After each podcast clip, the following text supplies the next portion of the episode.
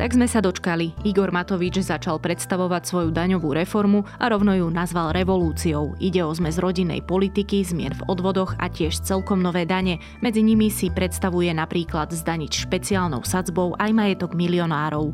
O čo ide a je to vôbec reálne? Je pondelok 22. novembra, meniny majú Cecílie a dnes bude oblačno až zamračené, vo vyšších polohách môže snežiť. Teplota bude dosahovať maxima 5 až 10, na Orave, Liptove a Spiši okolo 3 stupňov. Počúvate Dobré ráno, denný podcast denníka Sme, dnes s Nikolou Šulikovou Bajánovou. Tento podcast vám prináša kompot.sk. Najlepšie slovenské značky na jednej adrese. A sú to tieto dve, Laurinská 19 v Bratislave a kompot.sk. A pardon, tri sú. Odteraz aj v nákupnom centre Borimol. Kompot.sk. Najlepšie slovenské značky na jednom mieste a na troch adresách. Nikdy nie je neskoro začať rozvíjať svoj talent. Učíme sa predsa celý život. Odomknite svoj potenciál nielen v škole s pomocou inovatívnych funkcií a aplikácií pre iPad. Užitočné vychytávky a rady, ako využiť svoj iPad naplno, nájdete na www.tabletdoskoly.sk. Traco Computers, autorizovaný partner Apple pre vzdelávanie.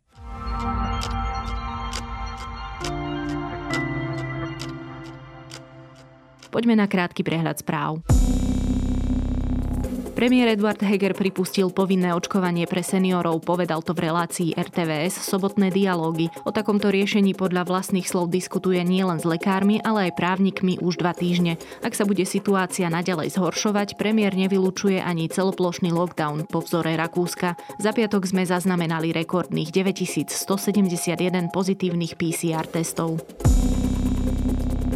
centre Viedne sa počas víkendu zhromaždili 10 tisíce protestujúcich ľudí. Demonstranti protestovali proti zavedeniu lockdownu, ktorý v Rakúsku platí od dnes a hlavne proti povinnému očkovaniu, ktoré chce vláda spustiť vo februári. Zaočkovanosť v Rakúsku patrí v rámci západnej Európy k najnižším. Podľa vládnych údajov je úplne zaočkovaných necelých 66% z 8,9 milióna obyvateľov. Okrem toho sa Rakúsko zatvára aj pred turistikou. Režim OTP sa na pracoviskách zatiaľ odkladá. Podľa pôvodných informácií mal platiť od dnes, no pre stále prebiehajúce medzirezortné rokovania sa ho Úrad verejného zdravotníctva rozhodol nenariadiť. Slovensko si pohoršilo v medzinárodnom indexe korupcie, keď sa zo 40. miesta prepadlo na 42. Z krajín Európskej únie tak skončilo 5. od konca. Horšie sú na tom už len Chorvátsko, Bulharsko, Maďarsko a Rumunsko. Vyplýva to z najnovšieho rebríčka korupcie Global Corruption Index, na ktorý upozornil Úrad na ochranu oznamovateľov. 18-ročného Američana Kyla Rittenhausa súd v piatok uznal nevinným z vraždy dvoch ľudí a postrelenia ďalšieho. Do väzenia tak nepôjde napriek tomu, že v Lani prišiel s poloautomatickou zbraňou do amerického mesta Kenoša v čase, keď tam už tretí deň prebiehali násilné protesty. Tie sa diali potom, ako policajti postrelili Černocha Jacoba Blakea siedmimi ranami do chrbta. Rittenhouse sa obhajoval, že strieľal v seba obrane. A viac takýchto správ nájdete na sme.sk alebo v mobilnej aplikácii Denníka Sme.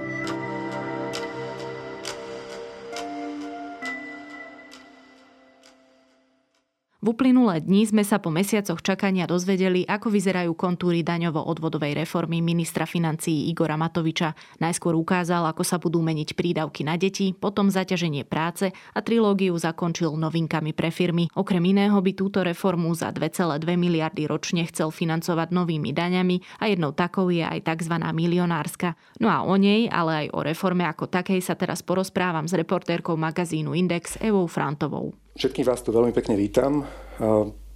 To, čo dnes vám aj prostredníctvom vás chcem predstaviť rodinám na Slovensku alebo každému, komu na Slovensku záleží, si myslím, že je veľmi dôležitá zmena, ktorú Slovensko nevyhnutne potrebuje.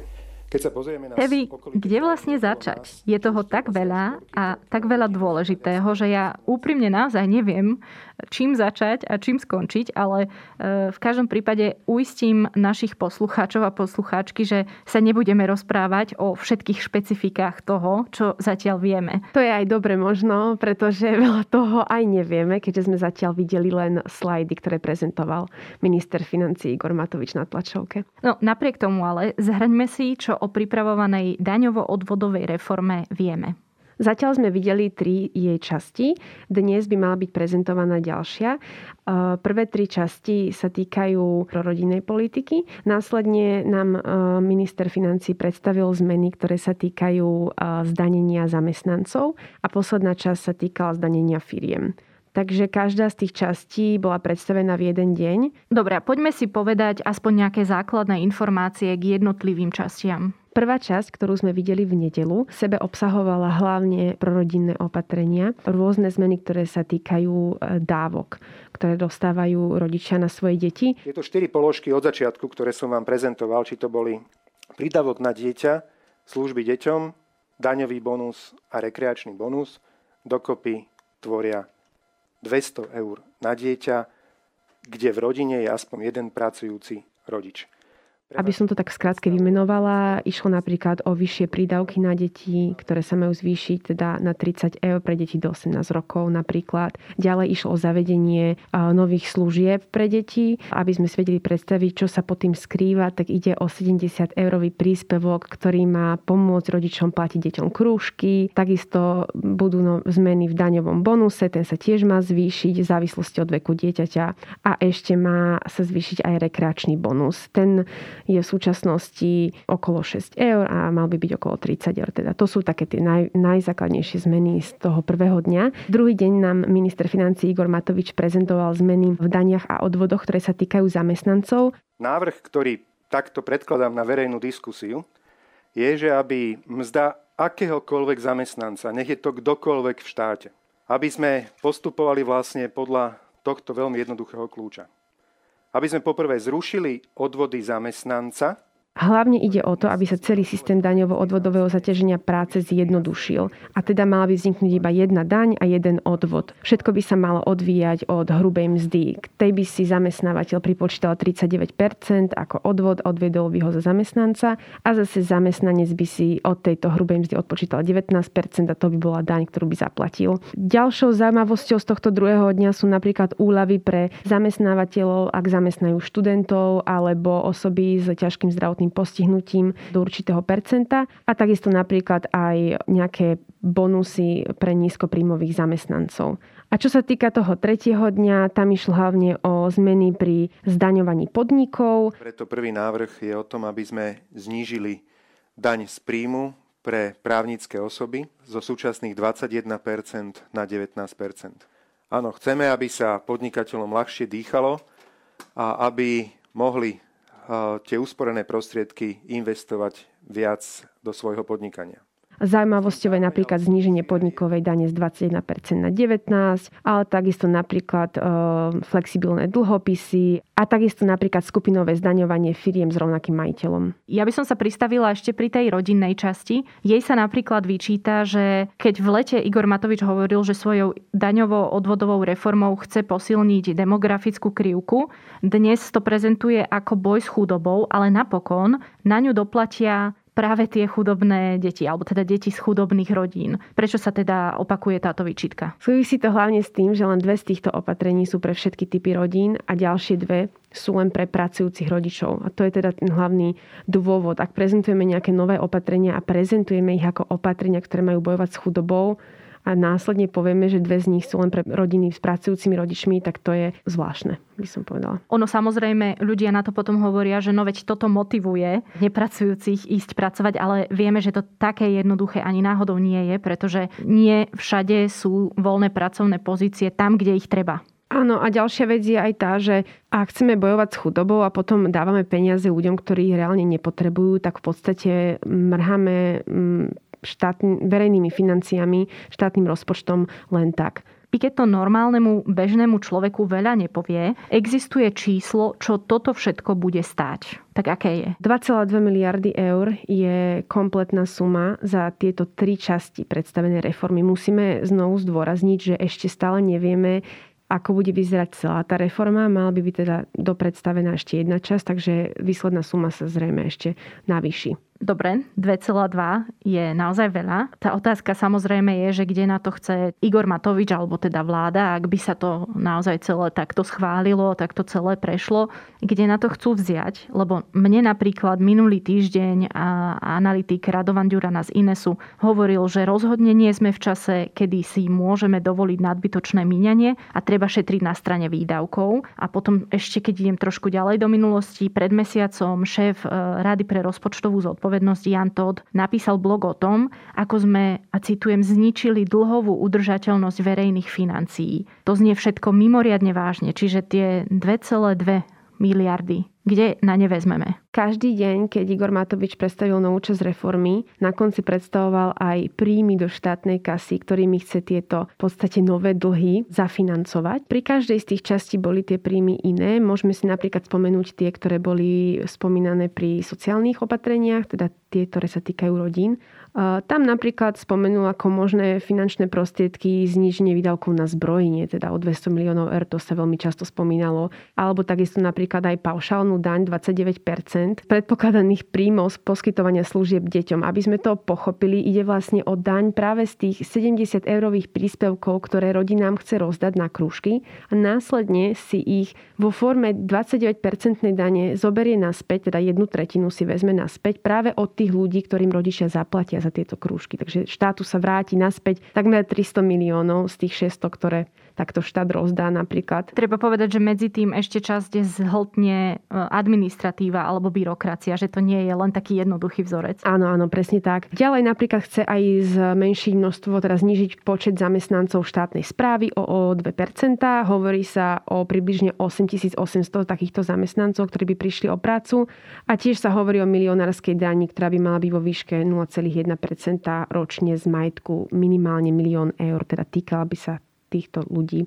Veľmi zaujímavé je napríklad aj zníženie podielových daní o 200 miliónov eur, z čoho asi nebudú veľmi šťastné samozprávy. To ešte uvidíme, ako budú na to reagovať. Teda už nejaké reakcie poznáme, ale určite to bude aj pokračovať. Ja spomeniem primátora Senice Martina Čačovského, ktorý už to vypočítal a povedal, že jeho teda mesto príde o viac ako 700 tisíc eur. 200 miliónový výpadok, ktorý bol prezentovaný, že by samozprávy, to znamená obce, mesta a samozprávne kraje nebolel, nie je úplne pravda, pretože 20 tisícové mesto Senica by tento výpadok e, mal za následok to, že by sme mali problém zostaviť e, z bežných e, príjmov bežné výdavky a tým pádom by nám už vôbec neostali žiadne finančné prostriedky na investície. Čo sa týka poslednej časti reformy, ktorá bola predstavená v útorok, jej financovanie by malo byť tiež zabezpečené viacerými zdrojmi, ale také najzaujímavejšie je napríklad vyššie zdanenie bank a monopolov. Okolko, to zatiaľ nevieme. O každom teda z týchto zdrojov by sa dalo dlho a zaujímavo polemizovať.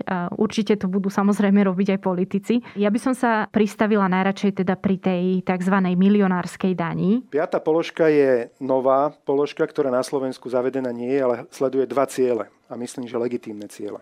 Jedno je solidarita bohatých s chudobnými a to znamená milionárska daň vo výške 0,1% ročne z majetku nad 1 milión eur. Ale druhá, druhý ten legitímny cieľ je, ak chcete zdaniť milionárový majetok nad milión eur, potrebujete mať k tomu majetkové priznanie. Áno, touto formou by sme zaviedli, že každý človek, ktorý má na Slovensku majetok nad milión eur, musel by raz do roka majetkové priznanie podať to znie v prvom rade riadne ľúbivo a asi sa to aj dobre počúva voličom a voličkám. My však ale niečo, čomu milionárska daň hovoríme, máme už dnes. Tak aký je rozdiel medzi tým, čo funguje pod týmto pojmom u nás dnes a tým, čo si predstavuje Igor Matovič? Áno, máš pravdu. Už dnes na Slovensku funguje niečo, čo nazývame milionárska daň.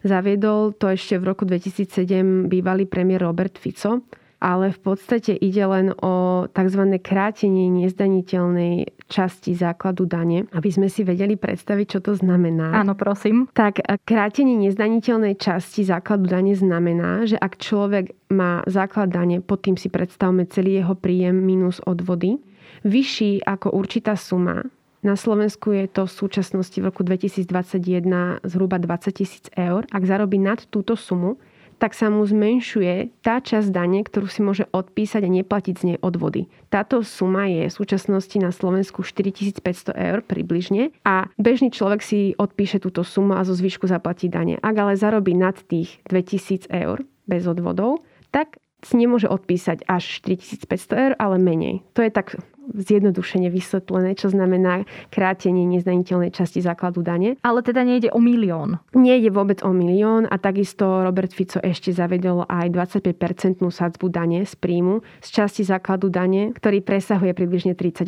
tisíc eur. Čiže ľudia, ktorí zarobia, povedzme si v čistom, nad 38 tisíc eur ročne, tak platia 25-percentnú daň z toho nad touto sumou. Jasné. Ale nejde naozaj o milióny. No a teda ako si to predstavuje Igor Matovič?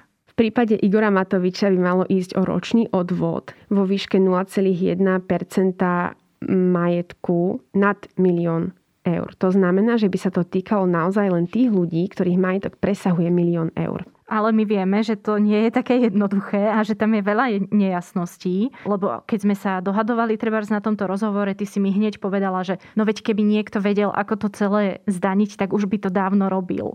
Áno, veľa odborníkov sa vyjadruje práve takto, že ak by bolo také jednoduché zdaňovať majetok, tak by sa už dávno nezdaňovala práca a nezdaňovala by sa tak vysoko, keby sa vedelo veľmi jednoducho pozrieť na to, čo ľudia vlastnia a povedať, aká daň by z toho mala plynúť. Pokúšalo sa o to už veľa krajín a teda hlavný dôvod, prečo to je také ťažké, je, že musíme si uvedomiť, čo všetko môže byť majetok, čo všetko môžu ľudia vlastniť a akú hodnotu to môže mať. Napríklad je to jednoduché, ak ľudia vlastnia niečo, čo je ročne alebo na mesačnej báze preceňované a vieme, akú to má trhovú hodnotu. Napríklad cenné papiere, dlhopisy, akcie a podobne. Ale ľudia častokrát vlastnia aj veci, ktorí hodnotu vôbec nepoznajú. Či už ide o nejaké podedené veci, obrazy, ktoré môžu byť aj originálnom, ani o tom nevieme. Ale takisto napríklad aj, ak zdedíme dom, po niekom, kto v ňom žil niekoľko rokov, desiatky rokov, nikdy ten dom nebol na predaj a dnes ten človek vlastne ten dom vlastní, nikdy sa ani nepokúšal ho predať a teda nepozná jeho trhovú hodnotu. Takto môže niekto vlastniť aj dom, ktorý naozaj stojí milión, aj keď to by musela byť veľmi lukratívna lokalita alebo veľmi veľký dom, ale môže to nastať, áno a vôbec nevie, že napríklad uh, by sa ho týkala milionárska daň. A to sa rozprávame o majetku na Slovensku. Áno, ďalšia vec je majetok zahraničí. Ak niekto vlastní nejakú nehnuteľnosť na Slovensku, finančná správa si cez katastrálny úrad veľmi ľahko vie pozrieť, či ten pozemok patrí tomu a tomu človeku. Horšie to je naozaj s nejakými majetkami v zahraničí. Tam to už nie je také transparentné a nie je to ani také jednoduché dohľadať si, kto to vlastní. Čiže ak to niekto v majetkovom priznaní neprizná, nie je jednoduché mu to dokázať. Keď som už spomínala tie nehnuteľnosti, veľa odborníkov sa vyjadruje, že by bolo najjednoduchšie, keby sa zdaňovali milionárskou daňou len nehnuteľnosti a nejaké nejaký finančný majetok v bankách. No ale aj pri tých nehnuteľnostiach sa je veľa nezrovnalostí už teraz, veď predsa zvyšenie daní z nehnuteľností sa spomínalo ešte za bývalého ministra financí súčasného premiéra Eduarda Hegera, ktorý ho spomínal v rámci svojej vlastnej daňovo-odvodovej reformy. A už tedy sa hovorilo, že Slovensko, ministerstvo financí konkrétne nemá vypracované cenové mapy, to znamená, že nemáme nejaký podklad, na základe ktorého by sme vedeli určiť určiť trhovú hodnotu nehnuteľností podľa toho, kde sa nachádzajú. Banky napríklad takýmito cenovými mapami disponujú, keď chcú... Keď ide o hypotéky. Áno a podobne. Ale teda ministerstvo zatiaľ nie. A samozrejme, že je jednoduché hovoriť o cene nejakého bytu alebo domu v okolí Bratislavy, respektíve tam, kde sú nehnuteľnosti lukratívne a ľudia ich často kupujú a predávajú. Ale veľa nehnuteľností sa nachádza v oblastiach, kde nikdy neboli predávané a kupované a tam to naozaj môže byť problém. Čiže toto by bolo treba dopracovať, ak by sa to týkalo nehnuteľností. A zaujímavá je aj časť o tzv. nezrealizovanom kapitálovom zisku. Aby sme si vedeli predstaviť, o čo ide, tak veľmi sa to spomína hlavne s veľmi bohatými ľuďmi v zahraničí, napríklad Elon Musk a podobne. Tvrdí sa, že oni platia veľmi nízke dane aj napriek tomu, že majú veľmi veľký majetok a je to práve kvôli tomu, že väčšinu ich majetku tvoria nejaké investície, ktoré majú v danom momente veľmi vysokú hodnotu A keby tú investíciu predali v tom momente a boli, zinkasovali by tie peniaze, tak áno, akože ich majetok by mal tú hodnotu a museli by z toho zaplatiť dane. Ale pokiaľ vlastne tú investíciu držia a má len takú hodnotu, tak to zodpoveda hodnote ich majetku, ale v realite tie peniaze nemajú, takže z nich nemusia ani odviesť daň. A hlavne teda spomíname naozaj, že Ameriku, Spojené štáty, ktoré sa s týmto boria už roky, a ne, nedarí sa im to. Nenašli žiaden politický konsenzus na to, ako zdaňovať naozaj bohatých, veľmi bohatých ľudí, tak aby to odzrkadľovalo tú potrebu. Áno, a aj ich príjem v podstate, lebo to je naozaj taká,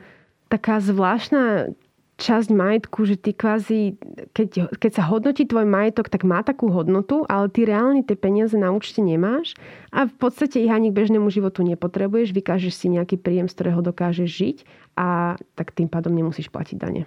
Keď už spomínaš tú Ameriku, zaujímavým príkladom je napríklad aj Francúzsko, ktoré kedysi dávno malo takúto milionárskú daň, ale v roku 2018 od nej upustilo práve kvôli tomu, že veľmi veľa bohatých ľudí, ktorí dokázali vrácať peniaze naspäť do ekonomiky, sa odsťahovalo z krajiny práve kvôli tomu, že museli platiť túto vysokú daň. Takže eh, Macron to kvázi ako keby skryl za to, že musíme ju zrušiť, aby ľudia sa vrátili naspäť a aby boli ochotní tie peniaze, ktoré ušetria, keďže že nebude táto daň, investovali naspäť do ekonomiky a boostli ekonomiku. Má to aj svojich odporcov, aj svojich priaznicov, treba povedať. Len pre kontext poviem, že v roku 2019 žilo na Slovensku podľa údajov JNT banky asi 10 tisíc dolárových milionárov a teda Igor Matovič si od toho sľubuje 20 miliónov, aspoň podľa tej tabulky, ktorú zverejnil a tam teda tiež sú veľmi zvláštne potom prepočty, ale treba povedať, že my naozaj v tejto chvíli asi aj predbiehame. Ako to s tou daňou vôbec dopadne podľa teba? Áno, predbiehame. Ministerstvo sa vyjadrilo, že ani nechce zverejniť žiadne detaily, pokiaľ celá tá reforma neprejde koaličnou radou a nevyjadria sa jednotliví koaliční partnery k tomu, čo si o tom myslia.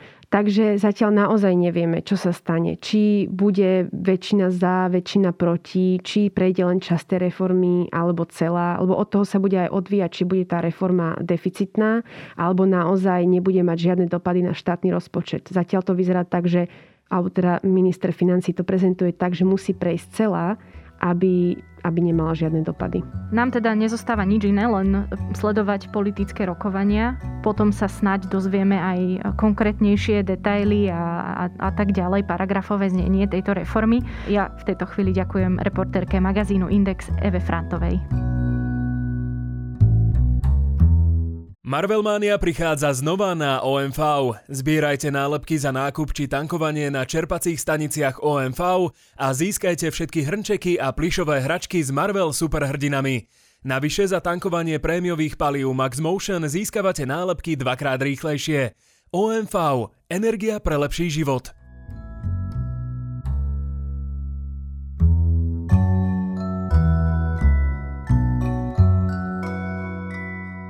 Raz za uhorský rok sa dostanem aj k odporúčaniu pre Nemčinárov, no a presne dnes je taký deň. Handelsblatt Today je denný podcast ekonomického denníka Handelsblatt a vo svojich 20 až 30 minútach rozoberá ekonomické témy, ktoré sú prenosné aj do nášho sveta. Samozrejme, je to v Nemčine. Link nájdete v popise tohto podcastu alebo v našej skupine na Facebooku. Na dnes je to všetko. Príjemný a zdravý štart do nového týždňa vám želá Nikola Šuliková Bajánová. Do počutia opäť zajtra.